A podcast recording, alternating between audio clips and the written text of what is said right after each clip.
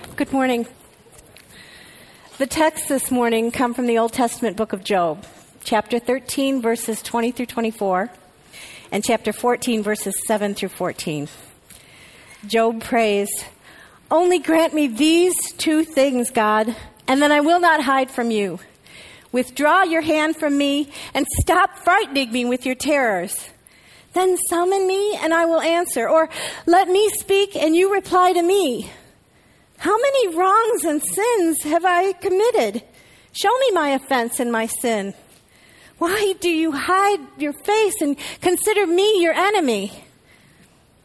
And then in chapter 14, starting with verse 7, he says, At least there's hope for a tree. If it's cut down, it'll sprout again, and, and its new shoots will not fail. Its roots may grow old in the ground, and its stump die in the soil. Yet at the scent of water, it'll bud and put forth shoots like a plant. But a man dies and is laid low. He breathes his last and is no more. As the water of a lake dries up or a riverbed becomes parched and dry, so he lies down and does not rise. Till the heavens are no more, people will not awake or be roused from their sleep. If only you would hide me in the grave and conceal me until your anger passes. If only you would set me a time and then remember me. If someone dies, will they live again? All the days of my hard service, I will wait for my renewal to come. You will call, and I will answer you. You will long for the creature your hands have made. Surely then you'll count my steps and not keep track of my sin. My offenses will be sealed up in a bag. You will cover over my sin.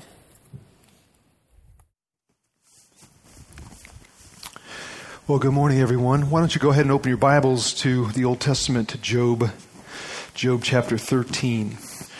And uh, if you're a guest with us today, just so you know what we're doing, uh, we are in a series called Life in Uz. It's a, a study of Job's journey through suffering. And uh, let me just give you a quick summary of what we know about Job. Uh, he was a wealthy man. Uh, in the ancient Near East, who had a large family. He was extremely uh, devout, highly respected by his community. He was morally upright. He shunned evil. Uh, Job uh, loved, worshiped, and served God faithfully, but one day, quite unexpectedly, uh, most everything Job had was taken from him. You know, through a, a series of inexplicable and tragic events, he lost his children, he lost his possessions, he lost his wealth, he lost his health, he lost his status and uh, had absolutely no idea why, why it all happened. And, uh, and as we've said throughout the series, that's what makes his story so relevant, so practical for us, because often when suffering enters our experience, you know, we wrestle with the same question of why. You know, why this, why that, why him, why her, why now, why me? And what Job's experience has taught us, at least I hope it's taught us is, at this point, is that in the face of inexplicable suffering, uh, we need to avoid simple answers and, um, and with humility concede that there are things uh, in, in this world and in this universe that we don't and we just can't fully comprehend. That life is, life is complicated physically, emotionally, socially, and spiritually. And, uh, and there are times that we have to just embrace that reality and the reality of not having all the answers. And yet, through it all, as God's people, choose to acknowledge God's grace um, in our lives. And that's, that's really the choice that Job made. He said, he said, Naked I came from my mother's womb, and naked I will depart. In other words, he says, I, I, he says, I realize everything that I have in this world is not really mine. You know, it, it's all on loan for God. I didn't bring it in with me. I can't take it out with me. God has allowed me to have so many wonderful uh, enjoy and have and enjoy so many wonderful things, all of them a measure of his grace. He says, The Lord gave and the Lord has taken away. May the name of the Lord be praised. Now, with that said, here's the deal Job was as human as we are. And like any person who is suffering, he, you know, he had, he still had thoughts, he had feelings, he had questions about what was happening. And so in chapter 13 and 14, he expresses himself to God. He has some, some really fascinating things to say, and that's what I want to look at with you this morning. Before we do, let's pray. Our Father, we are grateful this morning for the beauty of this day, a reminder of your goodness. And yet, in the midst of the beauty, it is at times really hard to reconcile the ugliness of our world, of the pain, the suffering. And even now, as we look around, uh, we see conflict in various places. Uh, we see hate and racism. We see shootings and violence, disease, and uh, sometimes we just we just wrestle with the why of it all. And so we acknowledge this morning that we we are limited uh, in our humanness, and uh, we we rest on you, our God, and your goodness and your wisdom. And I pray this morning that perhaps you might grant us a bit more insight on the why of it all as we look at Job's experience. And so I ask God that you would remove any any distractions from our, our minds, our hearts, that would keep us from hearing your truth this morning. I ask in Jesus' name. Amen. So, if you missed last week, one of the things that we saw Job do as he experienced suffering and as he interacted with people around him was he voiced his pain. You know, he, he openly shared how he was feeling emotionally, spiritually. Uh, at one point, he says, uh, he says, If only my anguish could be weighed and all my misery be placed on the scales, it would surely outweigh the sand of the seas. He says, My pain is just it's weighing so heavy on me. I'm just feeling beaten down. I'm in agony. And so for Job, there was no, you know, there was no sugarcoating things. There was no religious cliches. He just, just raw, honest, honest emotion for him. And then on top of that, Job was spiritually candid when he said, "The arrows of the Almighty are in me. My spirit drinks in their poison. God's terrors are marshaled against me." Translation: He says, "It feels like God's against me. It feels like He's killing me slowly." And so, with that being the case, here in chapter 13, Job prays. And through his prayer, uh, we learn a number of things. First, we learn of Job's greatest longing. Uh, in verses 20 through 24, Job's Job makes this request to God. He says, Only grant me two, these two things, God, and then I will not hide from you. Withdraw your hand far from me, and stop frightening me with your terrors. And then summon me, and I'll answer, or let me speak, and you reply. How many wrongs and sins have I committed? Show me my offense and my sin. Why do you hide your face and consider me your enemy?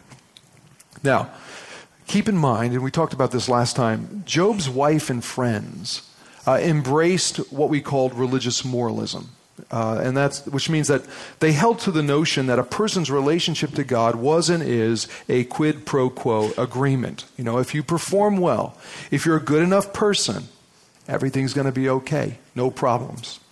If not, you know, if you sin, uh, if you mess up, if you, you fail to pray enough, if you fail to give enough, if you fail to serve enough or have enough faith, God's going to get angry and He's going to make you suffer. I mean, if there's any kind of um, unexpected trial or trauma in your life, you must be messing up somewhere, somehow, some way. And that's what Job's wife believed. That's why she said to him, She said, Are you still maintaining your integrity? In other words, are you still claiming that you've done nothing wrong to deserve all this, Job? You must have done something bad. Job's friends felt the same way. His friend Eliphaz says to him, Who being innocent has ever perished? Good people don't suffer. Those who plow evil and sow trouble reap it, he says. So, Job, what awful, sinful, twisted thing have you done? If you want God off your back, man, figure it out and fix it. And yet, all along, Job maintains his innocence. And so here in chapter 13, he prays. He says, God, grant me just, grant me two things. He says, first, draw your hand far from me and stop frightening me with your terrors. Here's my K translation. He says, give me a breather here. Cut me a break. And then the second thing he says is, let's talk. Right? I mean, he says, he says, uh, summon me and I'll answer, or, or let me speak and you reply. However you want to do it, God, but let's, let's discuss this. In the truest sense, Job was saying, God, everybody's telling me I've done something wrong, and I don't know what it is. And if they're right, then, then let me know. How many, how many wrongs and sins have I committed? Show me my offense and my sin. He says, because at this point, I have no idea what I've done. But Job says, I know this. It feels as if you're hiding your face from me, as if you consider me your enemy. And the phrase, uh, hide your face, was a Hebrew idiom, which basically meant, you're not with me. You know, it feels like you're not with me. It feels like you've turned away from me. You've deserted me. Now, think about it for a second. In all of this, what is Job ultimately asking from God? Uh, in verse 21, he says, uh, God, I don't want to hide from you. Verse 24, he says, I don't want you to hide from me. His opening comment was, God, grant me two things. But the more I thought about it, the more I read through it, the more I realized in his pain and confusion, Job actually longed for only one thing, and that was to know God's presence and to know that God had not abandoned him. I mean, that's what he wanted more than anything else more than answers, more than healing, more than vindication. And I tell you what, man, that is, that is, so, that is so true of the human experience. Because often in seasons of suffering, you know, we, let's face it, we have thoughts and we have fears and we have feelings that God has, God has abandoned us. He's, he's turned away from us. You know, He's forgotten us. I have a friend who is um, fighting a very serious disease, and he wrote me a note recently, and he said, I'm really struggling to feel God's presence. Now, he didn't say, uh, you know, he didn't deny God's presence. He just was simply being honest and saying, it feels, it feels to me like God is far away. It's like he's hiding. And that, that's exactly how Job was feeling. I mean, it was how, it was how the psalmist felt in a, in, a, in a time of suffering. In Psalm 10, the psalmist writes, Why, Lord, do you stand far off? Why do you seem to hide yourself in times of trouble? By the end of the psalm, he says, You, Lord, hear the desires of the afflicted. You encourage them and you listen to their cry. It feels like you're far away. Says, But I, I know you're not. Elsewhere in, in the Psalms, David, who knew a lot about suffering, writes, God, why are you so far from my cries uh, uh, of anguish? I cry out by day, but you do not answer, by night, but I find no rest. Do not be far from me, for trouble is near. And then by the end of the psalm, David says, You are my strength. I will declare your name. I will praise you. Here's the point. And hear this clearly, please. In times of suffering, it's not unreasonable it's not uncommon. It's not unbiblical. It's not unspiritual to feel as if God is hiding from us, as if He has somehow forgotten us. And so we, we have this longing for a sense of His presence, which, which our pain seems to mask. But here's the thing with Job. Although it felt like God had turned away from him and was hiding from him, Job knew it wasn't true. He knew it wasn't true, which is why he keeps praying. And as he does in chapter 14, we get, we get some insight to Job's logic. Because he, he starts reflecting on life and he says, uh, for example, he says, um, Mortals born of woman uh, are of few days and full of trouble, which is just a poetic way of saying life in a broken world is, is short and can, can be really hard at times. He goes on and he alludes to man's impurity and man's frailty, expressing amazement that God shows any interest in us at all.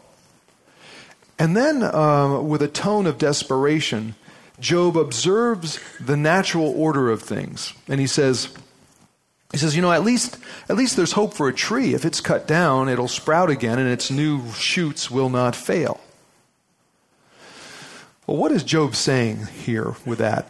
And uh, it seems to me that he's using a metaphor to affirm a pretty important truth expressed throughout Scripture, Old and New Testament, namely that in life, suffering is oftentimes like, like pruning a tree. What do I mean? Well, think of it this way one of the greatest uh, paradoxes of biological life is, is that strength, vitality, um, beauty, and the productivity of a plant requires pruning. I mean, if you take a if you take a fruit tree or a, or a vine or a rose bush and you just let it go its merry own way and never touch it, it it'll never be very productive or fruitful. It'll never reach its greatest potential. In order for that to happen, the bush, the vine, the tree needs to be cut. It needs to be cut back. In other words, it needs to suffer a little. It needs to be wounded. It needs to be stressed with some of its beauty cropped off. And only, only if that happened uh, happens does the plant, the vine, or the tree then become stronger, fuller, more beautiful, more productive, more glorious. In short, no suffering, no glory. And like it or not, Scripture says the same is true with our lives. You know, and as hard as it is for us to accept, just like the pruning of a fruit tree, suffering has a unique way of making us stronger and fuller and wiser and more beautiful and productive and glorious. As pop vocalist Kelly Clarkson sings, What doesn't kill you makes you stronger. And apparently, I don't know if you know this, but apparently Clarkson is familiar with the words and works of German philosopher Friedrich Nietzsche, who said it first that which does not kill us makes us stronger. So uh, I had no idea that Clarkson was a fan of early 19th century German philosophy, but apparently she is. But here's, here, here's the point. Uh, by way of this tree metaphor, on one hand, Job concedes this reality that suffering can make us stronger. He concedes the logic of it. But on the other hand, he says, you know, but here's the deal at least the tree will sprout again. You know, he says, A man dies and is laid low. He breathes his last and is no more. He lies down and does not rise. People will not awake or be roused from their sleep, the sleep of death. I mean, understand, you know, Job is really, he's really struggling here. He's struggling and he's saying, Look, God, I know, he says, I know some suffering in life can make you stronger and wiser and more sympathetic and more compassionate and more glorious and all that. I get it. I see it. I see how it's true. But I'm not just being pruned a little. I'm not suffering a little. He says, I am devastated. My family, my career, my possessions, my wealth, everything is gone. I'm sick as a dog. I'm on the fringe of death. I'm not seeing a lot of hope here because people are not plants. We don't have little, we don't have little roots in the ground which recover and rise up. When we go in the ground, we stay in the ground. Death is final. And then all of a sudden, Job has this idea. In verse 13, he says, You know, if, o- if only you would hide me in the grave and conceal me till your anger has passed. If only you would set me a time and then remember me. And then in verse 14, Job poses a very famous question. Scholars agree this is an ast- astounding verse, an astounding statement. It's like all of a sudden Job says, okay, okay, okay, maybe I have done something. Maybe I deserve to die. You're God, I'm not. But how about this? How about you put me out of my misery, put me in the grave, and when your anger has passed, then remember me? And then he asks the question If someone dies, will they live again? All the days of my hard service, and that word for hard service means imprisonment basically, hard imprisonment. He says, All the days of my hard imprisonment in the grave is what he means. He says, I will wait for my renewal to come. You will call, and from the grave I will answer you. You know, the question Job poses is one I believe every person asks at some point or another in life. If someone dies, will they live again? How you answer that is a whole other story, but everybody asks it. Um, you know, Job says, he says, God, I realize how life works on earth. I get it. You know, it's brief. There's joy, there's pain, there's suffering, there's death. And he says, and based on what I'm seeing, dead people don't get up out of the grave and respond when they're called. He says, but I will. And so here we see Job's uh, faith becoming you know, kind of unfolding here in front of us. He says, I believe that I will, I will live again. And uh, it's interesting because his own logic denies it. But for some reason, for some reason, he has hope of resurrection. In fact, the Hebrew term we translate renewal here literally means to be uh, fundamentally changed, transformed, relieved. Job says, "I will go to the grave, but I know, I know my relief, my change, my transformation will come. God, you will call for, uh, for me, and from the grave, I will, I will respond. I will answer." And here I got, I got a little stuck. I got to tell you, I got a little stuck here because I'm thinking, okay, well, what is that about? What is it that gave Job such confidence in this? Because it's a pretty bold statement. And then I saw it. The answer comes at the end of verse 15. He says, You, you will long for the creature your hands have made. And the, the Hebrew term for long carries the idea of intense desire and love. So you get what he's saying. He says, God, I know you created me, and I know you love me, and I know that your love is so intense, you will not let me stay dead. You won't do it. I realize it makes no sense from a finite human perspective, but you won't do it. You love me too much.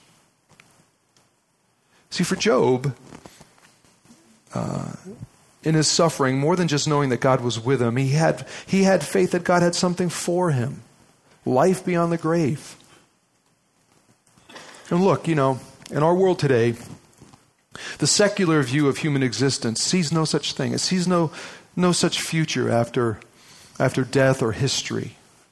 Uh, Eastern religions teach that, that in death we lose our individuality and are assimilated into a great universal consciousness. You know, our physical lives are gone forever. And even religions that acknowledge some he- heavenly paradise see it as a consolation for the suffering in this life and the joy that we missed out on.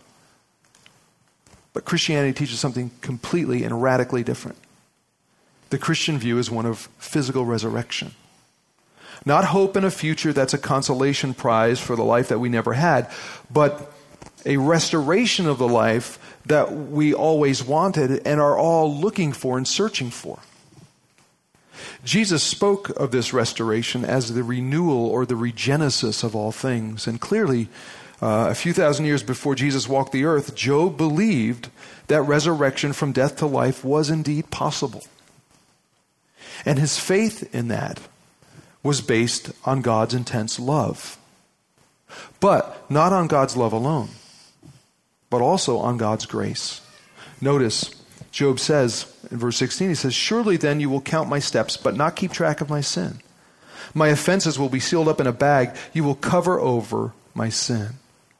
You will cover over my sin. I, I, mean, I can't, I can't speak for you guys, but for me, Job's words here are quite amazing. I mean, his understanding of God's love and God's grace and God's willingness to forgive sin is staggering. I mean, think about what he is saying here. He says, God, uh, I know I'm going to die. Everybody does. But because of your intense love and because of your grace, you will cover my sin and you will forgive me. And my renewal, my transformation, my resurrection from the grave will come. At some point, it will come. You will call for, for, me from the grave, and I will respond. I will answer. But how is that possible? Is it possible? I suggest that it is. And, and here's why Job's declaration God, you will call me from the grave, and I will answer points to an event that would happen centuries later when Jesus himself would stand uh, one day uh, at, at the grave of a friend that he longed for and he loved, a guy named Lazarus who had died. And as Jesus stood in front of his grave and, in front of all family, all his friends and family, along with the religious elite who were there, and they were saying, "Oh yeah, Jesus claims to be God, but if he opened the eyes of the blind, couldn't he have kept his friend from dying?" You know, they're kind of murmuring in the in the crowd. And so, in front of those religious skeptics, as well as everybody else, Jesus said this. He said, "I am the resurrection and the life. The one who believes in me will live even though they die." And then, according to the apostle John, who was there and saw it. Get this Jesus called to his friend Lazarus in the grave, and the dead man responded. He answered, he came out. Jesus called, and the one in the grave responded. Here's the caveat Lazarus was human and eventually would face death again. And so, in order to keep his friends out of the grave forever, Jesus knew he had to put himself in. You know, he who came and lived the perfect life we could never live. Uh, would die the death we deserve to die. Deity would go to the grave for us and be resurrected. Why? So that, as Job put it, God Himself could cover our sin and grant us life beyond the grave. And, you know, hey, I tell you what, I can't explain it. I can't explain it, but Job seemed to have an almost prophetic understanding, not only of who God is, but what he was willing to sacrifice and do for the creatures his hands have made. Uh, this Thursday, I was driving into the city for a meeting, and uh, at one point I turned on the radio and I heard recording artist John Mayer singing, Life Won't Go the Way It Should. You know it's nothing new. Bad news never had good timing. And I heard those words, I thought, he's right. Bad news never has good timing. And yet, Bad news comes to all of us at some point or another. It does. It certainly came to Job. And in the midst of his pain and his suffering, his confusion, even though there were moments when it felt like God had left him, he knew it wasn't true. He knew God was with him. And more than that, Job knew God loved him and loved him intensely. And ha- he had faith in God's grace to cover his sins so that one day God would call to him and from the grave, Job would answer. Now, here's the good news Jesus came to make possible what Job anticipated and believed. Because of Christ's resurrection to life, our resurrection is assured. But remember this Jesus said, I am the resurrection and the life. The one who believes in me, the one who believes in me, will live even though they die. Do you believe this? Do you believe this? And that's the question we each have to answer. Whether we're suffering or not at the moment makes no difference. Understand, God longs for you, the creature He has created. Uh, his love for you is intense, His grace available. And if by faith in Jesus you embrace it, God will forgive and cover your sin. And someday He will call to you, and from the grave you too will answer. Your renewal, your transformation, your resurrection will come. As the Apostle Paul in the New Testament explains it, since death came through a man, the resurrection of the dead comes also through a man.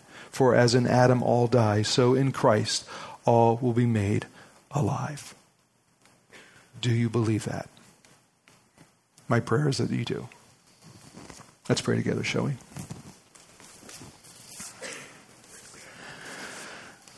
Our Father, this morning we admit before you that um, uh, in good times and in bad, in moments of triumph and moments of trial.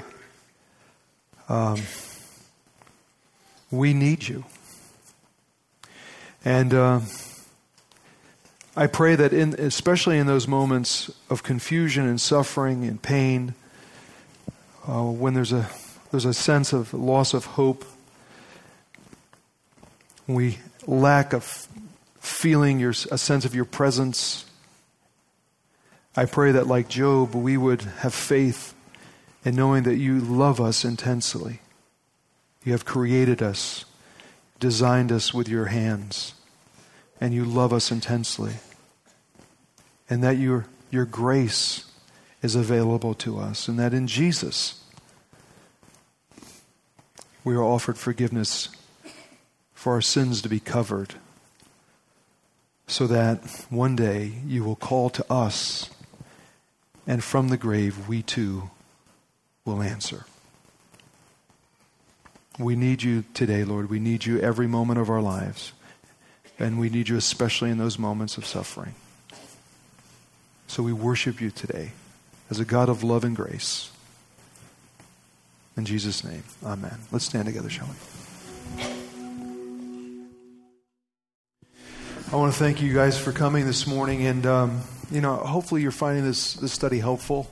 I know I am personally, and uh, I hope you can come back next week. We're going to take a look at something else that Job says a few chapters later that's just absolutely astounding, and we're going we're to talk about that together. So I hope you can be back with us. But here's the deal, you know, really we only have a few options uh, in regard to this thing called life. We have a secular option. The secular world says life is an accident. You're a biological amalgam of, of fluids and atoms and chemicals and things, and life doesn't really matter. Doesn't, it's not going anywhere. It's meaningless. Love is meaningless. It's all just nothing, really. That's secularism. On the other hand, you have religion that all agree there's something wrong with us as human beings. There's something that needs to be fixed. And that God exists in some way, shape, or form. God is out there, and we need to. We need to buck up. We need to be better people. We need to be good enough in order for God to care about us and help us and grant us life and nirvana and paradise and all those things. That's religion. It's about your works, your performance, being a good enough person, getting your stuff together. There's secularism, there's religion, and then there's Christianity that says God exists. He created you with his own hands, and he loves you intensely. And, uh, and his grace is available to us who are rebellious by nature, broken men and women, flawed, imperfect, sinful. But his grace is available, uh, and it's not about our, our works or our good efforts. It's about Jesus, who came and lived the life we could never live, died the death we all deserve to die and was resurrected to life to guarantee our resurrection so that someday God will call to us from the grave and we will respond. And that's what it means to be a Christian, believing that that's true because of Jesus. And I hope you guys get that. And if you still have questions about it, following the service, some of our prayer team members will be up front. You can talk with them about it, or talk to somebody you know from Parkview and let them share this, their story with you about how God has changed them. Because here's the deal when you really understand this and you really put your faith in Jesus, God's grace begins to change us from the inside out. And so uh, I hope you know Him. So thanks for being here this morning. If you have time, you can come back tonight. It's going to be a blast. Hay rides. Kids are going to. I'm coming. I don't have a kid that age, but I'm going to come just to see the other kids, have fun, and and maybe try a little chili. You know, there's a lot of smack talk going on about the chili competition, so I got to come and figure that out. But anyway, I hope you. I hope you can come back. We're going to have a lot of fun. So let me pray for us, and we're dismissed. And now, Lord, I pray that as we go out into this beautiful day that you've given us, may we go with a, a great sense of your presence and knowing that you're always, always with us, no matter what, because of your intense love, because of your grace. And may we live our lives in such a way, in the good times and in the bad, as to point people to you, the God who loves them. And so today, may your hand of grace and peace and protection rest on your people. In Jesus' name, amen. Thanks for being here. We'll see you later tonight.